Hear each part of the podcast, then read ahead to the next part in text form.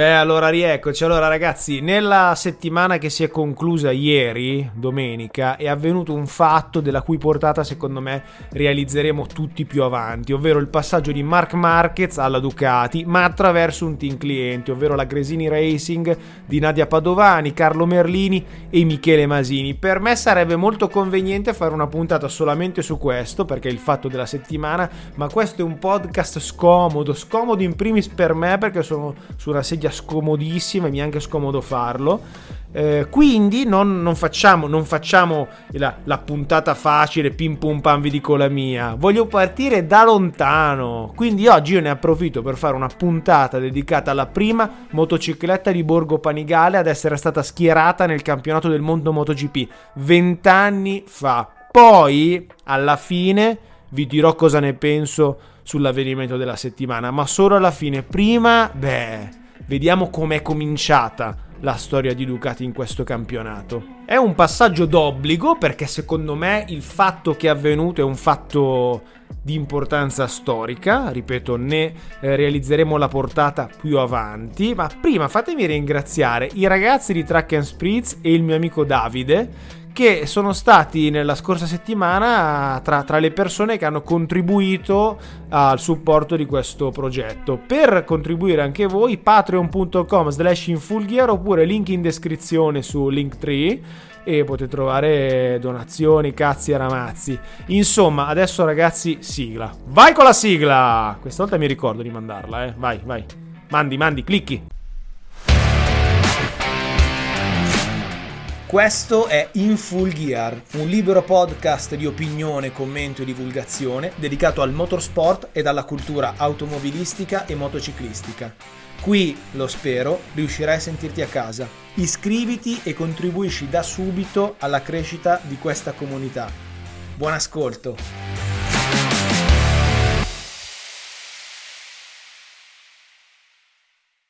Allora, ragazzi, la Ducati Desmosedici GP3 è stata la prima MotoGP prodotta dalla Ducati, progettata dall'ingegner Filippo Preziosi e schierata nel Motomondiale 2003, classe MotoGP.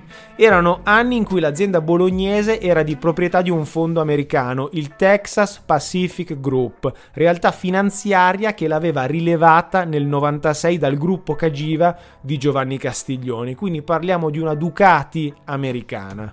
Questa proprietà decise di evolvere l'impegno sportivo di Ducati dalla Superbike, dove faceva sfracelli, era il riferimento assoluto, al motomondiale, e Desmosedici fu il nome scelto per il prototipo di questa moto, per via della distribuzione desmodromica a 4 valvole per cilindro, peculiarità di Borgo Panigale, che sul V4 progettato ad hoc per la MotoGP chiaramente diventavano 16 le valvole. Ma che cos'è la distribuzione desmodromica?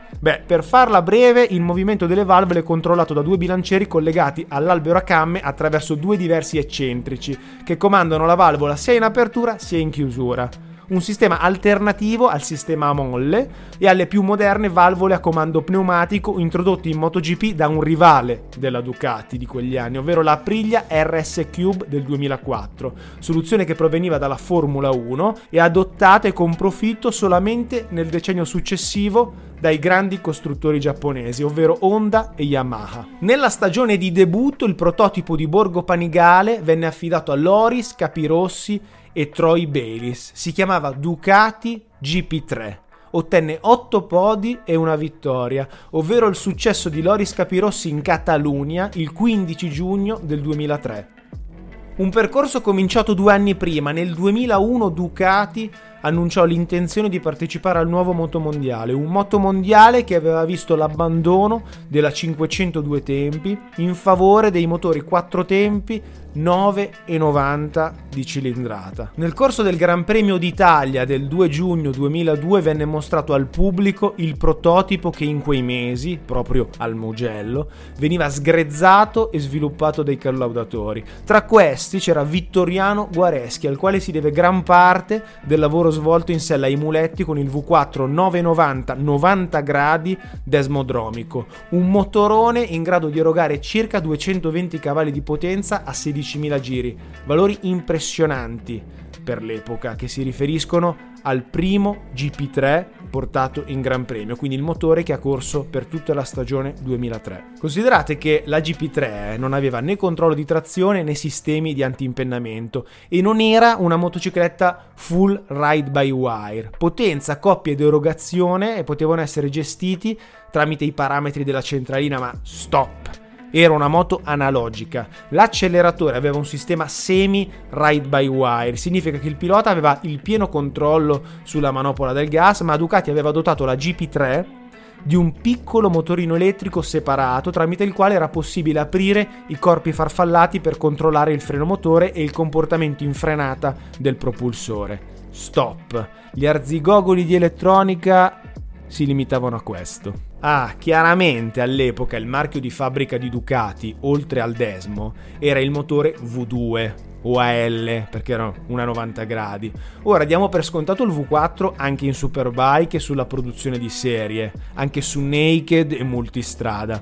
Eppure, fino a pochi anni fa, una scelta del genere veniva equiparata ad entrare in chiesa brandendo reliquie del santo di turno e bestemmiando. Non sto scherzando, tanti ducatisti non digerirono il V4 nemmeno sulla MotoGP. Infatti inizialmente si era pensato ad un grosso V2 990, ma la soluzione sarebbe stata perdente alla nascita. Il risparmio di peso rispetto al gap di potenza sarebbe stato assolutamente trascurabile. Per questo gli ingegneri Ducati decisero di andare direttamente sull'architettura V4, mantenendo i 90 gradi, e la decisione venne annunciata pubblicamente nel febbraio del 2002, 9 mesi dopo il pubblico annuncio dell'esistenza di un progetto MotoGP. Del resto, ragazzi, non oso immaginare quante mazzate avrebbe preso un V2 990 contro il V5 della Honda, perché quando si parla di prototipi è sempre il caso di mettere da parte i dogmi,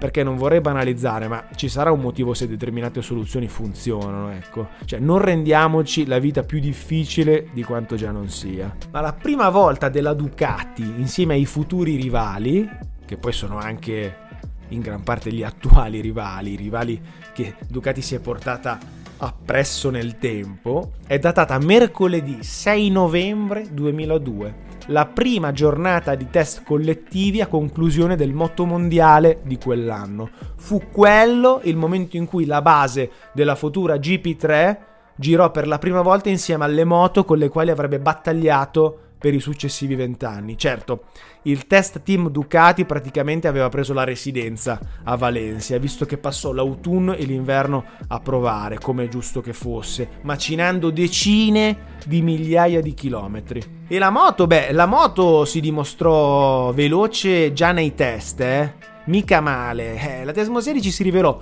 subito competitiva e permise a Ducati di ottenere il secondo posto nel mondiale costruttori nella stagione di debutto. Ed estremamente iconica fu la prima gara, corsa il 6 aprile del 2003 in Giappone. Valentino Rossi vinse in sella la mitica RC 211V con motore V5 del team HRC Repsol davanti all'altra Honda, ma del team Pons di Max Biaggi.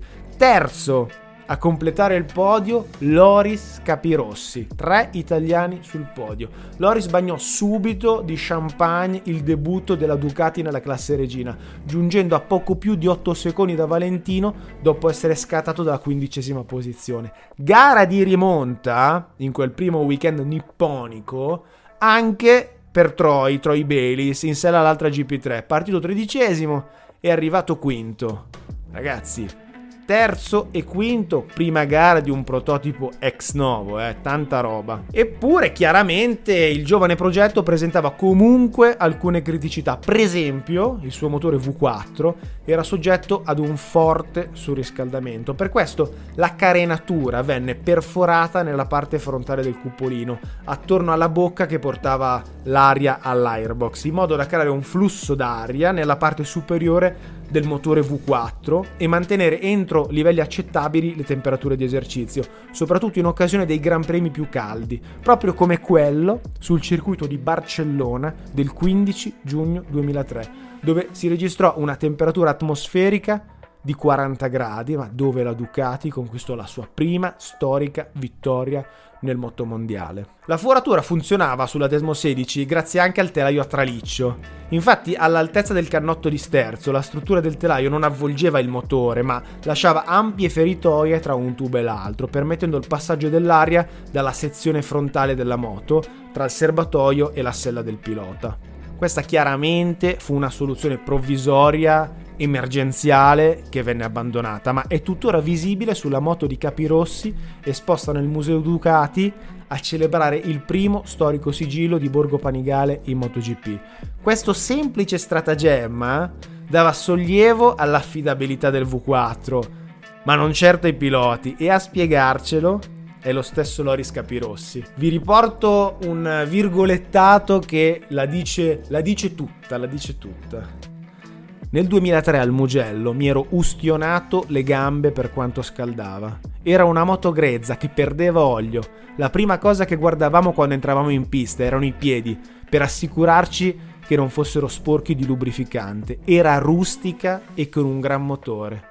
Nel 2004 era diventata una moto razzo. Non curvava, ma in rettilineo avevo raggiunto i 350 km/h. L'anno dopo arrivò un propulsore più guidabile e ritornammo a fare delle belle gare.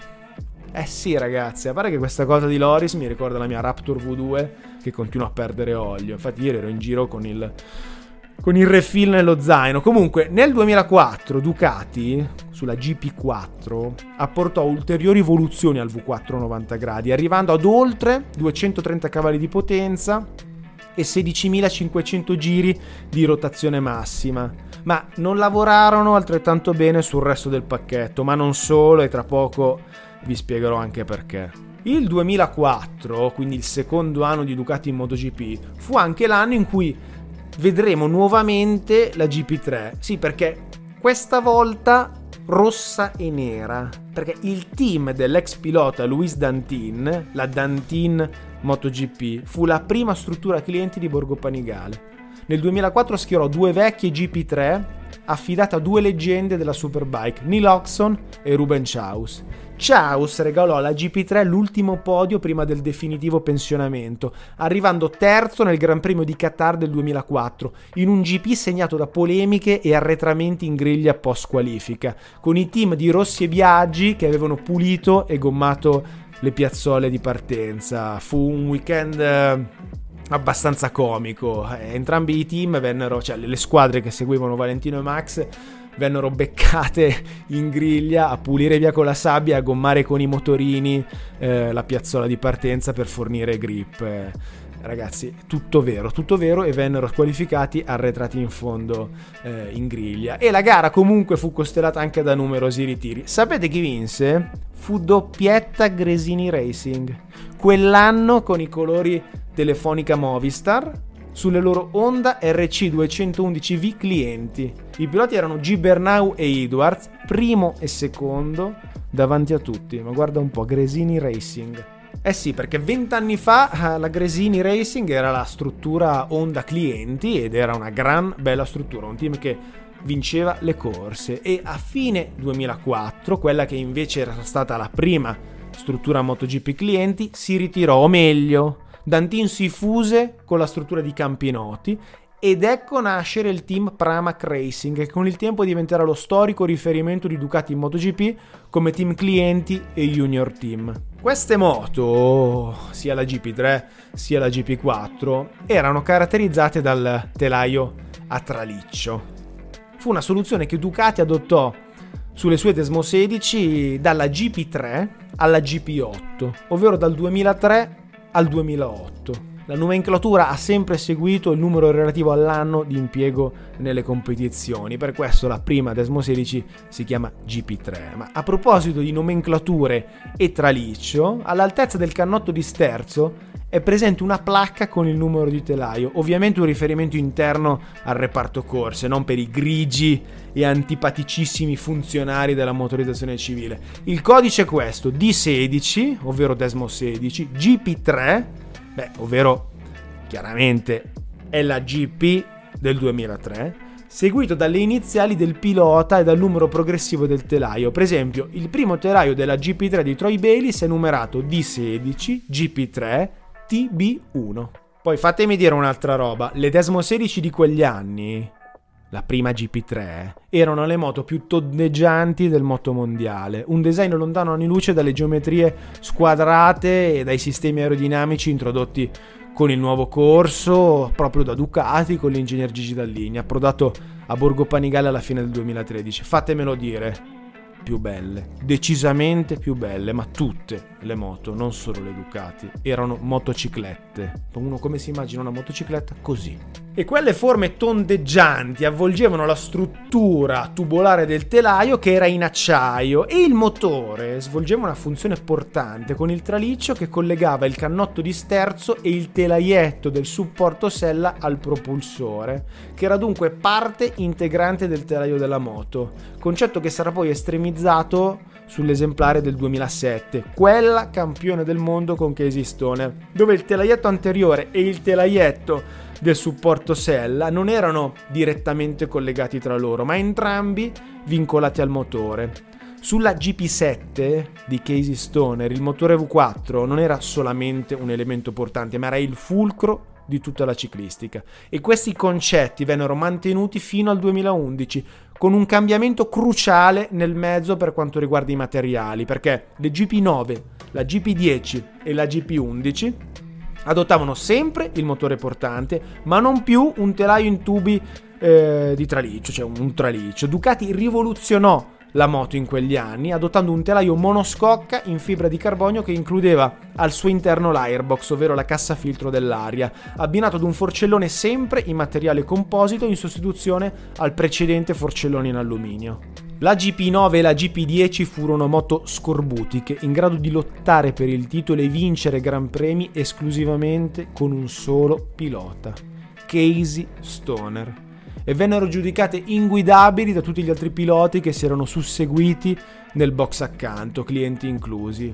Ma del resto quello lì, con il numero 27 sul cupolino, non era uno qualsiasi. E con l'approdo di Valentino Rossi nel 2011, che si rivelò altrettanto traumatico, Ducati iniziò a sviluppare soluzioni più convenzionali, e già nella seconda parte del campionato farà la sua comparsa un prototipo di GP11 con telaio scatolato in alluminio, e dal 2012, ovvero con la GP12, la strada intrapresa sarà quella del solito telaio perimetrale a doppia trave in alluminio, portato in gara anche da sempre dai rivali di Honda e Yamaha, abbandonando definitivamente il concetto del motore portante, almeno in MotoGP, motore che nel frattempo era passato per regolamento dal limite di 800 cc, introdotto nel 2007, ai 1000 cc. Questi ragazzi furono cambiamenti veramente importanti, altro che V2 contro V4. Ai ducatisti, nel vedere una specie di delta box Yamaha sul prototipo rosso, venne un coccolone.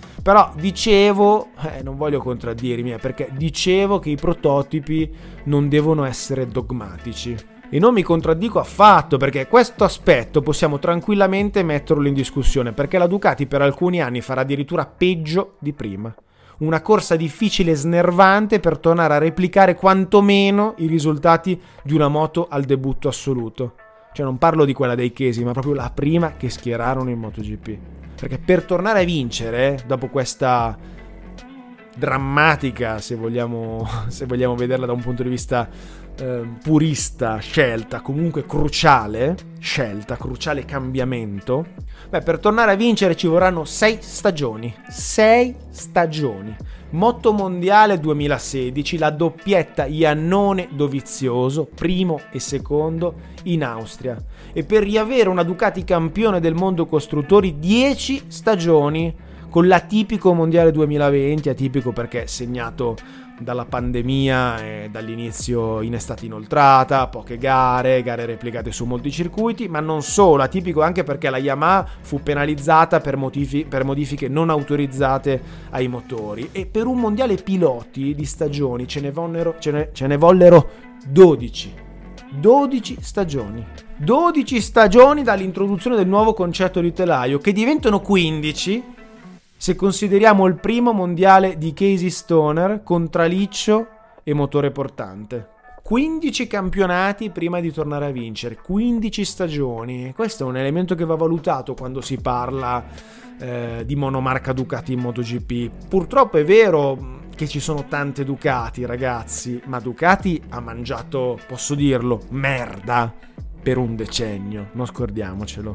Eppure ho un'opinione a riguardo, ho sempre un'opinione a riguardo. Allora, senza il passaggio ad Audi, la solidità finanziaria, l'innalzamento del budget che ha portato con sé Audi, insieme a uomini e idee nuove, soprattutto uomini e idee nuove, legacy Dall'Igna, ed una chiara catena di comando, secondo me staremo ancora qui a parlare di una Ducati che insegue i giapponesi replicando le loro soluzioni, ma è solo una mia opinione e la espongo solo perché oggi è di gran lunga la moto migliore ed è un'opinione scomoda da dire. Questo è un podcast scomodo, comunque opinabile, però è il mio podcast e ve la beccate. Poi vada bene, non che sia un delitto o una cosa irregolare, questo fa parte del lavorare meglio degli altri. Comunque, la GP3, la prima Ducati in MotoGP, con tutti i suoi problemi di gioventù, con i surriscaldamenti, con le sbrattate d'olio lanciate sugli stivali di Capirossi e Bayliss, fu comunque per un paio di anni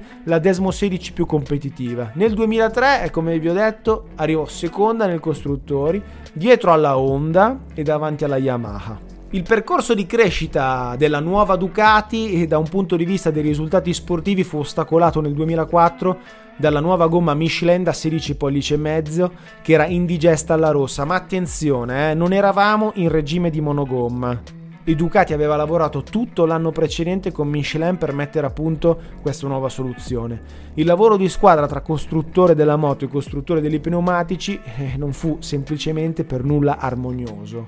Qualcuno sbagliò, o Ducati o Michelin o entrambi. E l'evoluzione della GP3, ovvero la GP4, arrivò sul podio solamente a Phillip Island con Capirossi e a Valencia contro i Bayliss, penultimo e ultimo round del campionato. Certo, bisogna anche considerare un altro fatto storico che ha segnato la storia della MotoGP, il passaggio di Valentino Rossi alla Yamaha, un tassello che segnò la rinascita della YZR M1, progetto che fino a quel momento non era stato assolutamente all'altezza. A quel punto Honda e Yamaha si spartivano le gare. Ducati chiuse terza nel costruttori, ma con la metà dei punti dei rivali giapponesi. Pensate che tra gare e test vennero messi insieme oltre 30.000 chilometri di pista sul groppone della squadra, tra factory e test team. I dati erano tantissimi. Preziosi aveva anche rassicurato tutti dicendo con le Michelin e con la 16,5 lavoriamo da anni in Superbike, siamo competitivi. Eppure ragazzi, mai dare nulla per scontato. La prima svolta ci fu nel 2005 con il passaggio al fornitore di pneumatici Bridgestone. La nuova GP5 riportò progressivamente il sorriso. Arrivarono altre 2 vittorie, sempre con Capirossi, che fece bis nella trasferta asiatica tra Giappone e Malesia. Questa volta affiancato da Carlos Checa, perché Troy tornò in Superbike. Poi il resto è storia.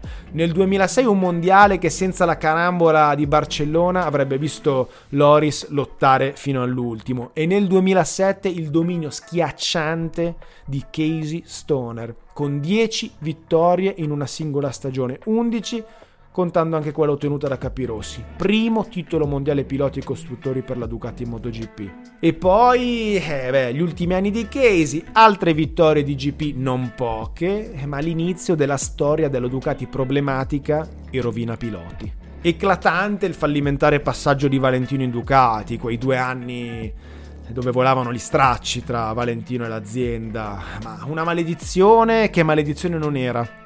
Casomai una metodologia di lavoro ed un impiego di risorse non all'altezza della concorrenza. Una maledizione, se proprio vogliamo chiamarla così, che è stata rotta dopo un decennio senza gloria, con la lenta risalita con Dall'Igna ai box e Dovizioso in pista, senza dimenticarci dei piloti collaudatori e di tutti i tecnici che chiaramente hanno lavorato in questi anni in Ducati.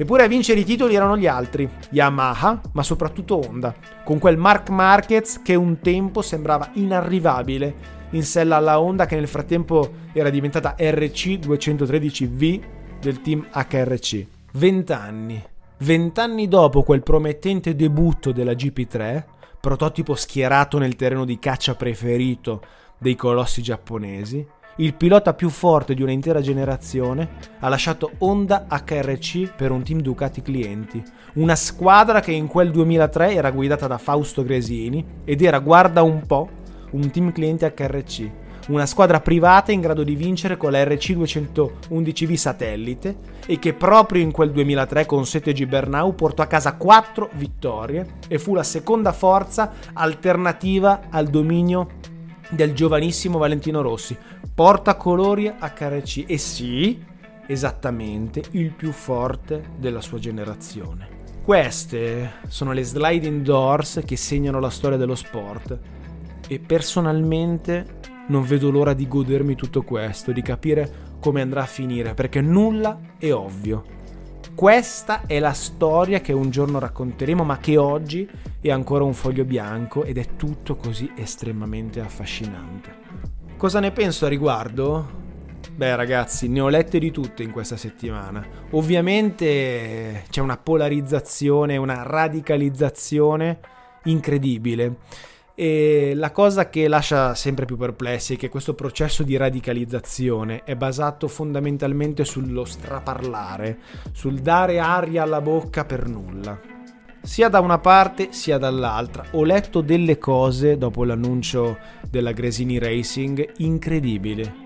Ho letto alcune persone scrivere: Fausto si rivolterebbe nella tomba. Ma ci rendiamo conto?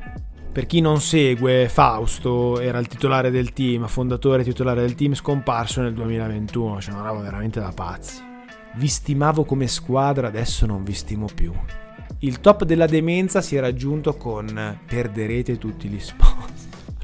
Ragazzi, cioè dire queste cose significa avere, oltre ad un cattivissimo gusto, significa essere ignoranti come delle mine, cioè significa veramente avere una vagonata di merda nel cervello. E quando leggo queste cose non mi posso...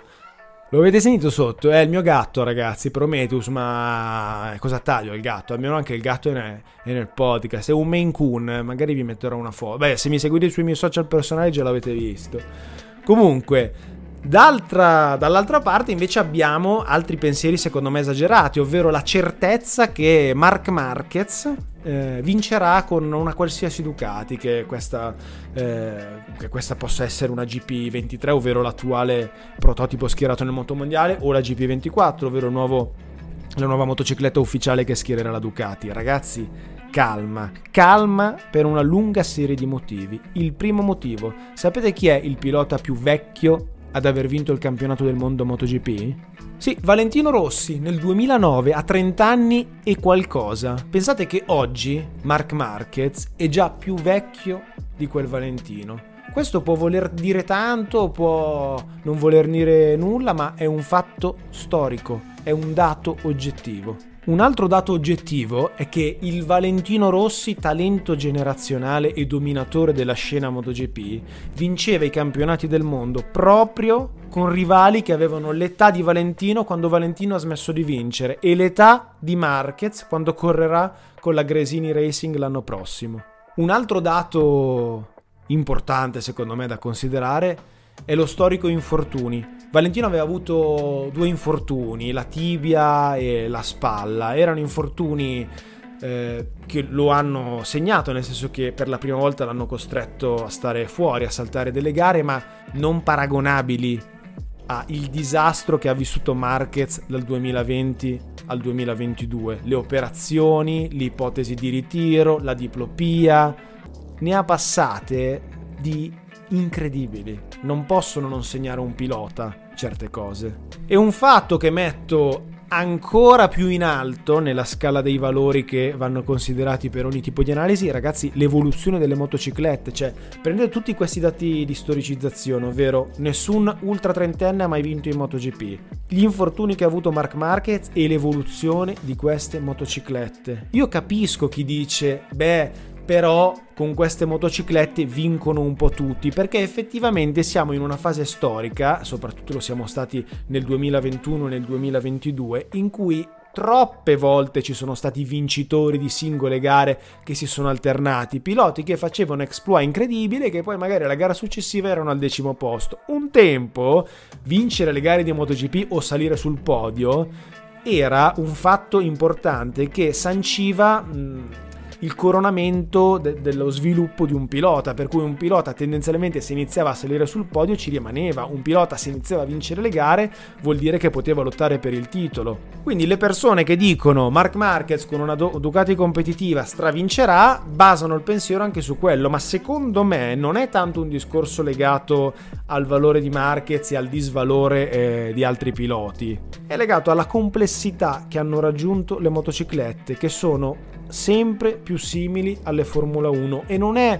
un paragone campato per aria. Parliamo di complessità della gestione della moto, gli abbassatori, i variatori di assetto, parliamo dell'aerodinamica, parliamo di moto che hanno un'aerodinamica sempre più complessa, che scaldano le gomme quando stai in scia, esattamente con la Formula 1, che hanno fenomeni di risucchio in traiettoria che cambiano il modo di guidare e di valutare un sorpasso, e che rendono gli stessi sorpassi sempre più difficili e che rendono sempre più ridotte le traiettorie da utilizzare. Purtroppo è una prototipizzazione in salsa Formula 1 che secondo me andava evitata, ma ormai è troppo tardi. Sembra che le regole tra un paio di anni cambieranno, ma era una strada che non avrebbero dovuto intraprendere come MotoGP, perché nulla dà al motociclismo. Per questo non c'è nulla di scontato, assolutamente. Io ho la sensazione che quelli della mia generazione, io sono nato nel 90, quindi ho vissuto l'arrivo di Marquez in MotoGP e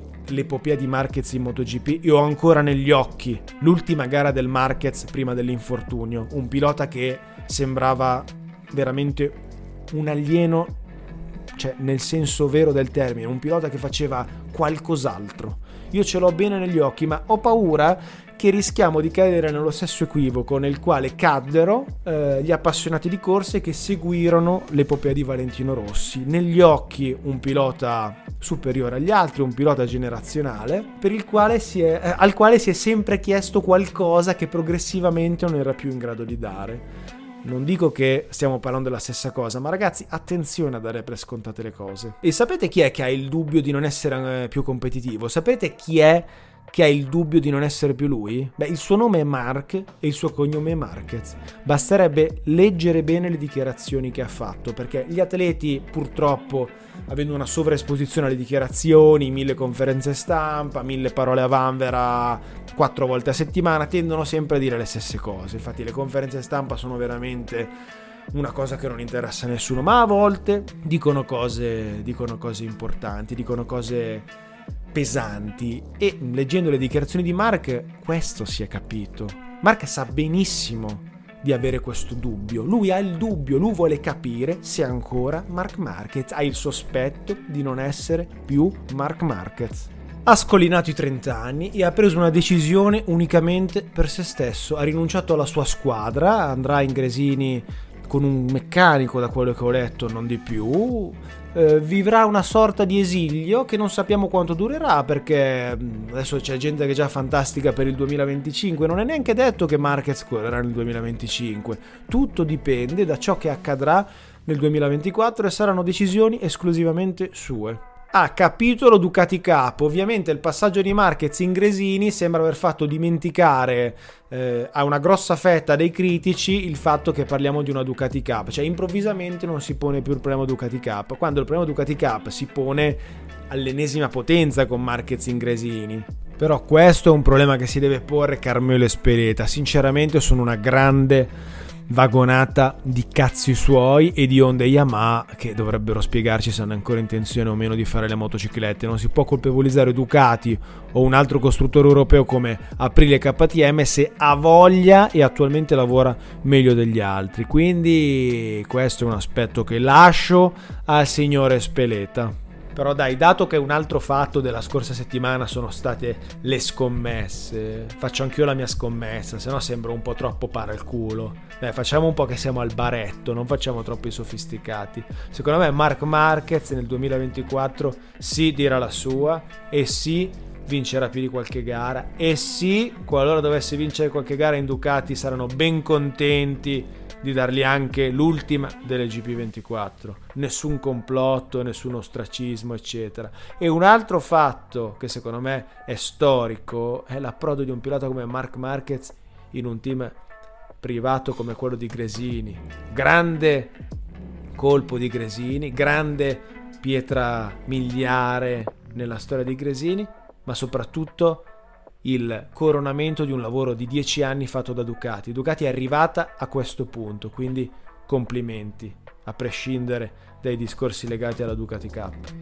Ma direi che mi sono dilungato oltremodo. Io volevo anche fare, cioè in realtà volevo fare un episodio sulla Formula 1, perché ho preparato una serie sulla Formula 1, ma è successo questo patatracco qua settimana scorsa e ho dovuto cambiare i miei programmi. Vabbè, vi siete beccati la GP3 e la mia opinione su Marquez. Se sarete molto contenti. Allora, iscrivetevi al podcast di In Full Gear su Spotify, Apple Podcast, Amazon Music, eccetera. Date un occhio a YouTube, che adesso è un po' una merdaccia il canale YouTube, però sto cercando di caricare anche lì dei contenuti. Dateci un occhio, iscrivetevi, e se volete supportare il progetto patreon.com/infullgear. Io vi saluto e ci vediamo lunedì prossimo. Cos'altro vi dovevo dire? Nulla di nuovo sotto al sole. I miei mezzi, cioè ho più mezzi rotti che mezzi funzionanti. Relativamente al mio disgraziato garage vi aggiornerò più avanti. Per ora, ragazzi, disastro, perdite d'olio quando va bene, quando funzionano perdono olio, pazzesco. Ciao ragazzi.